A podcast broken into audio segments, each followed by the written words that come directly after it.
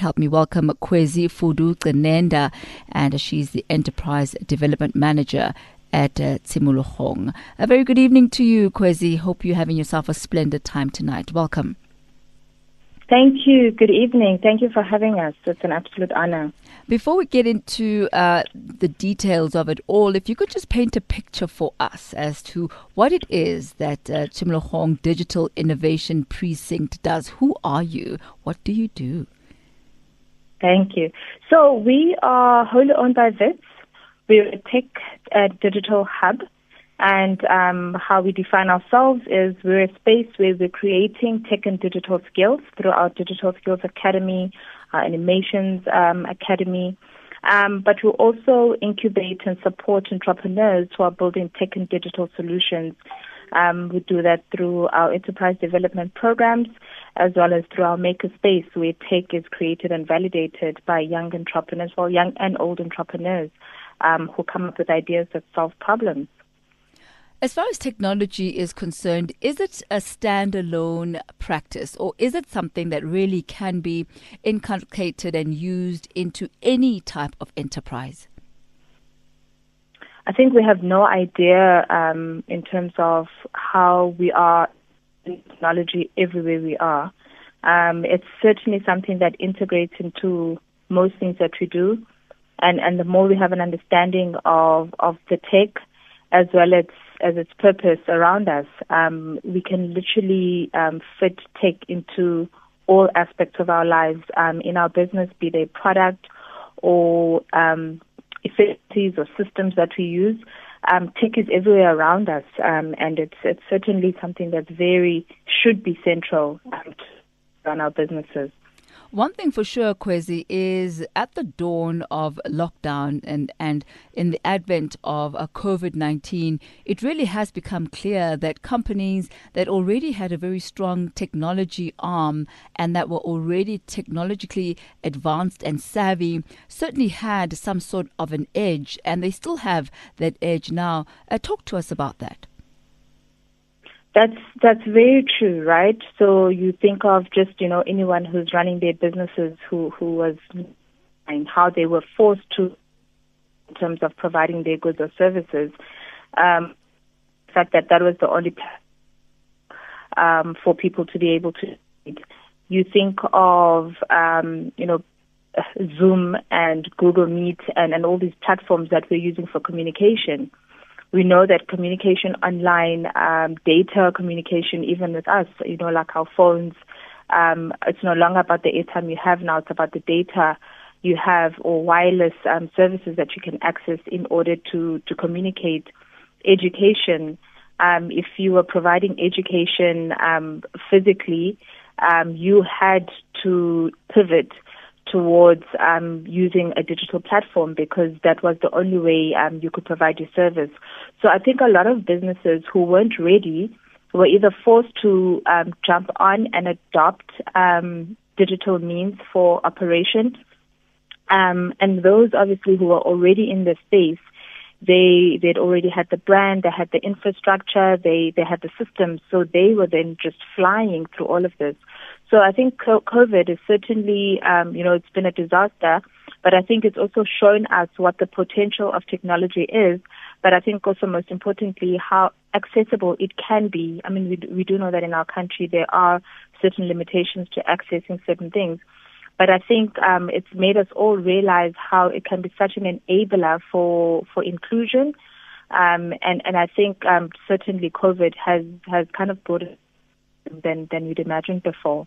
And I must say, Khwezi, in addition to what you're saying, you know, not only is it an essential part um, of your business, but it is an intrinsic part of one's survival looking into the future because literally the future is here right now. Uh, you either get with it or you're out. Absolutely, absolutely. And so interesting that you speak about survival, right? Because many businesses, I mean, small and big businesses, have found themselves being in and, you know, to the extent that you're a business that is innovative, a business that is forward thinking, um, I think those are the businesses that saw themselves being able to, to survive these times. The the foresight to be able to see where the world is going is really how any business should be run. So it's not a nice to have anymore; it's a necessity. It certainly is. But let's talk now about the program that you have uh, put together called Yabasadi, which means for women in in Setswana. What exactly is the program? Well, it's titled for women, so I suppose it is for women. yes.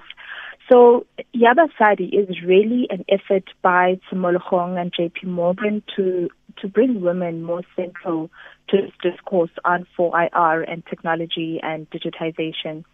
And a lot of women who we know that most businesses are started off by women in our country. You know, at a micro level, most businesses are owned by women. But as and start becoming more sophisticated, all of a sudden we see nation in keeping.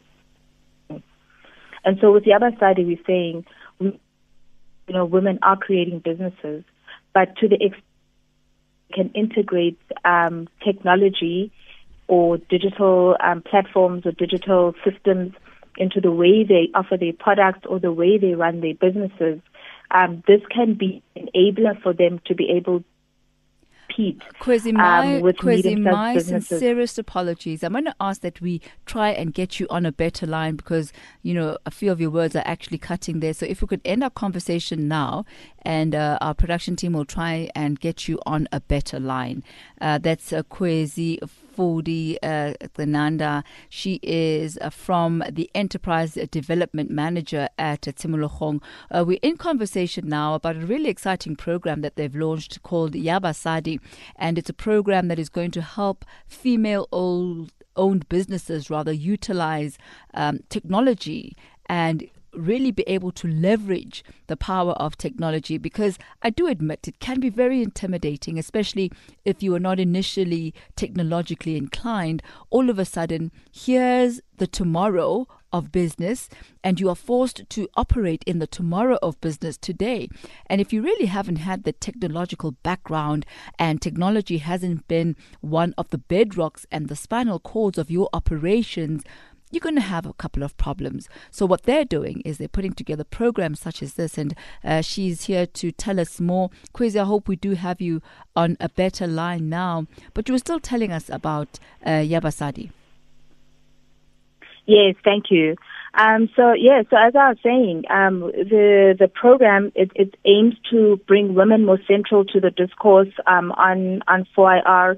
It, it it wants to enable women's businesses to be able to scale through the introduction and adoption of um, sophisticated technology in their businesses, through products, through systems, through anything that will enable um, their businesses to be able to scale.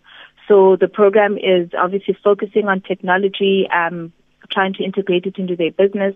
But also, most importantly, is that it's one thing bringing tech into the business. The business itself needs support. So the program will also provide um, incubation for these businesses in order to support their technological transition, ensuring that they are building sound business models that will allow them to scale in the future.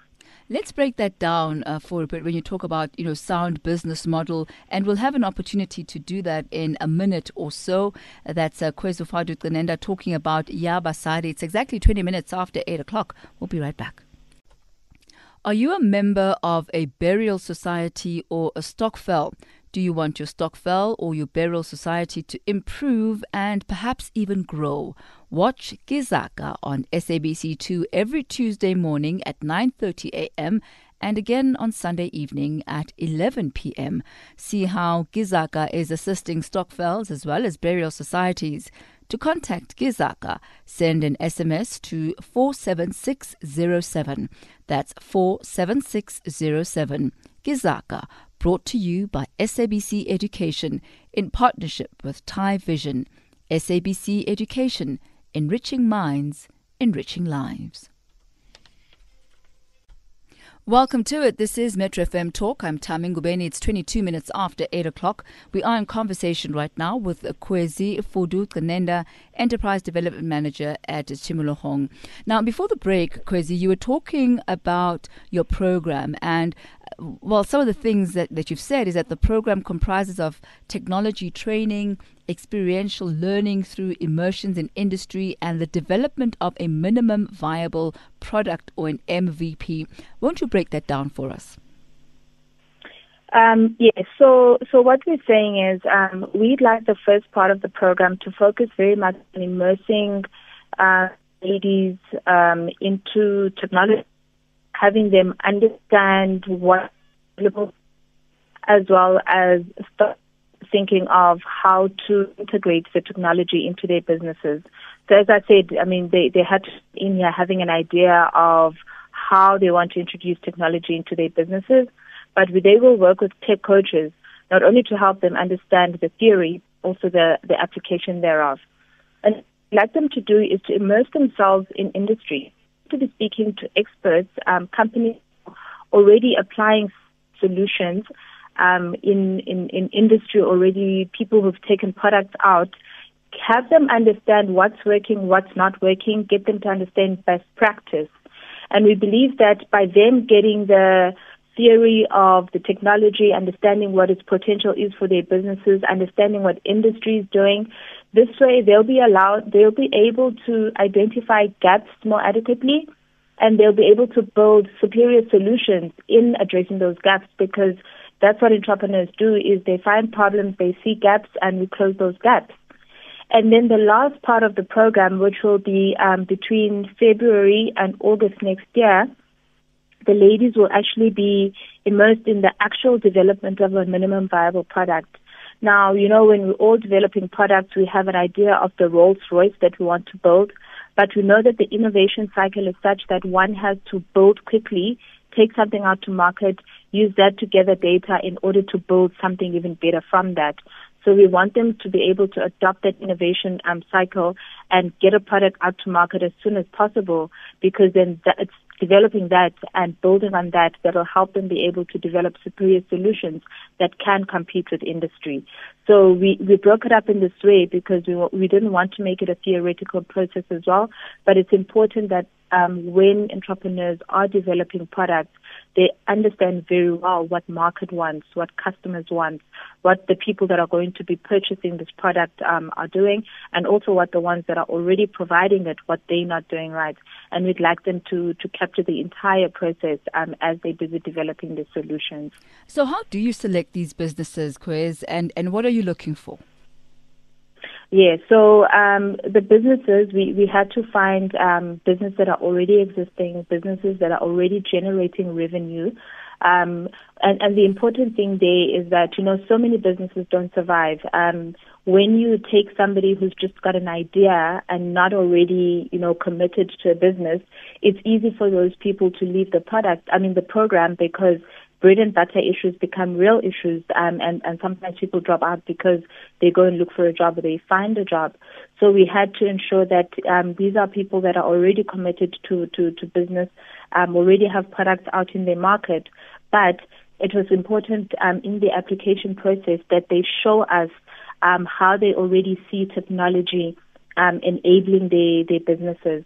We didn't expect them to be um, tech experts because we do understand that many women, especially women that are not in the tech space already, um, there's a lot that they don't understand. And I think the more we engage with entrepreneurs, the more we realize that people don't understand the technology that enables, but they understand the end product that they can potentially get um, by introducing one or other technology. So we had to ensure that um, these women, and we, we did try and find women who are from underserved communities um, as well in, in the process. Um, and it was literally us going out to market, reaching out to networks of women's entrepreneurs, um, and and saying, please come through, um, apply. And we had great a great response in terms of people wanting to um, come through and, be a part of this process. And um, naturally, people were at various stages. So you had people with just ideas, and you had people with well-established businesses who've been running for many years. But they do understand that they do need to make the transition in order for them to capture new markets and, and scale adequately. Khwezi, I'm hearing hearts throughout the nation breaking now when you're talking about the fact that you've already selected uh, all of these individuals. Is this going to be an annual program or are there still vacancies? Are you still accepting applicants now? Unfortunately, um, we, we have closed um, applications. In fact, the program launched um, yesterday. We had a, a launch event. Um, it was all online with the 12 ladies that are in the program. Um, and uh, our, our hope and our prayer is that other partners would come along. You know, our, our main partner on this is JP Morgan, and they've said that they'd like to be a catalyst for this program. They are hoping that other corporates would come along and ensure that a program like this continues over the years.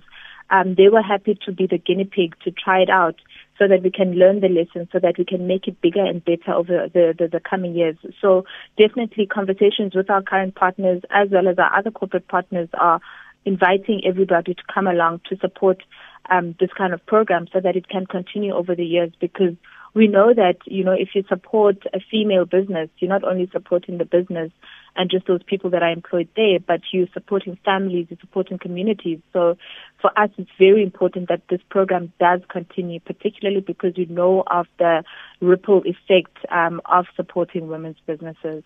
So, upon completion of this program, what are the expectations that you have of those who've gone through Yabasadi? So, I mean, at a minimum level, right, is we'd like to have somebody creating a product. That's that's our exit uh, point. Is that one has a product that they can take out to market, so that they can start generating additional revenue, and also, most importantly, capture data that will help them um, develop further and even bigger. Um, but really, our end goal is that, and as Tshimologong, this is this is how we like to look at the work we do. Is that we are supporting African businesses who are providing solutions to African problems, but these solutions um, can best scale when they've got a global appeal. So we are having conversations, for example, with incubation hubs um, in other parts of the world and ensuring that we become a central uh, player in, in the international space of incubation because we want to be able to create opportunities for, for markets, for support for our entrepreneurs, even beyond our borders, even beyond um, Africa um, because we do want them to scale beyond. So, um, you know, we always say to people who come through our program that stay in touch, be a part of the community, so that we can continue to support you to be able to to access markets um, beyond our borders and, and beyond even the continent. Well, look, all the best uh, for the Yabasadi program, and we certainly look forward to finding out what it is that the women will be doing and how they'll be transforming their businesses, taking them to another level. Is there any way that those who are interested or just curious uh, can find out about the progress of these women as well as the, their companies?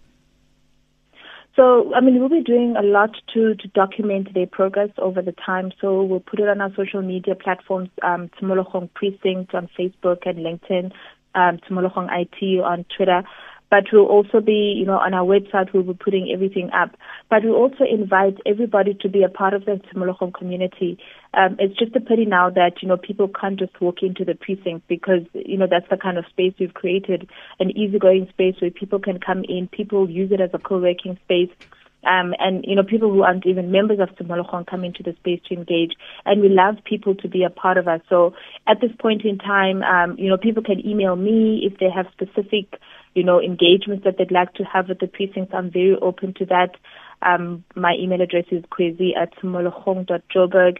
Um, but also people can literally just walk to our precinct in Braamfontein. Um, our reception is very friendly and, you know, they can engage with us and you know, not only about this program, but also other support that they'd like to see, um, as well as, um, you know, any other opportunities they'd like to explore for themselves, for their businesses, for any tech solutions that they're thinking about.